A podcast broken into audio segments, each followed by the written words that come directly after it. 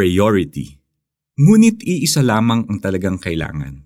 Mas mabuti ang pinili ni Maria at ito'y hindi aalisin sa kanya. Lucas 10.42 Nagsastruggle ka ba ngayon sa paggamit ng oras? Sa sobrang busy mo para bang kulang ang 24 oras para pagkasahin ang lahat ng trabaho at commitment? May deadline ka sa trabaho, kailangan ka ng pamilya mo, may special occasion ng tropa, at kung ano-ano pang mga lakad. Ang toxic ano? Ang tawag dyan, time poverty. Ayon sa experts, ito daw ay isang uri ng phenomenon na kung saan ang isang tao ay nakakaramdam ng pangangailangan ng life balance dahil sa sobrang busy. In short, kulang ang 24 hours sa atin dahil hindi tayo marunong mag-prioritize. Pero ano ba dapat ang ating priority? Sa Lucas 10:38-42, mababasa natin ang kwento ng magkapatid na sina Maria at Martha na may magkaibang priority.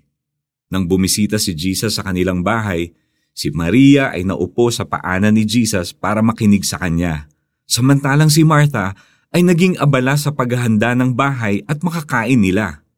Sino sa kanila ang tama? Maaring isipin natin na tama si Martha, pero alam mo ba kung anong sinabi ni Jesus sa kanya? Martha, Martha, nababalisa ka at abalang-abala sa maraming bagay, ngunit iisa lamang ang talagang kailangan. Mas mabuti ang pinili ni Maria at ito'y hindi aalisin sa kanya.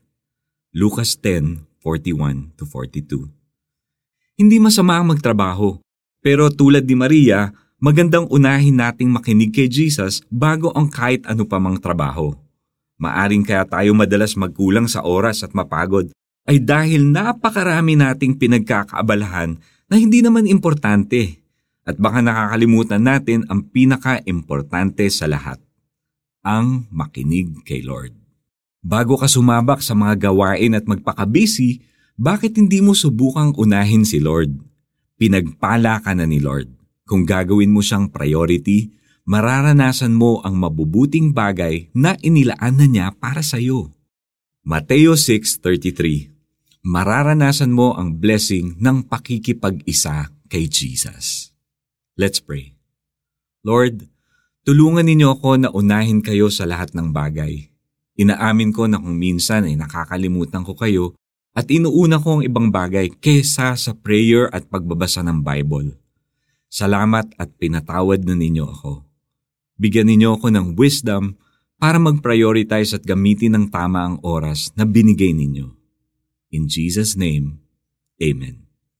At para sa ating application, pagkagising sa umaga, bago mo hawakan ng iyong phone magsimulang magtrabaho, maglaan muna ng oras para mag-pray at magbasa ng Bible.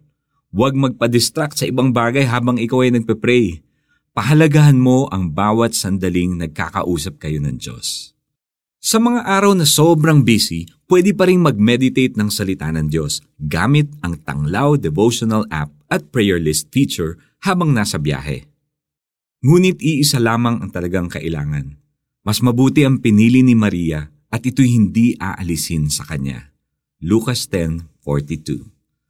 This is Iko Gonzalez. I hope you are blessed and I pray that you'll have a Jesus-filled day today.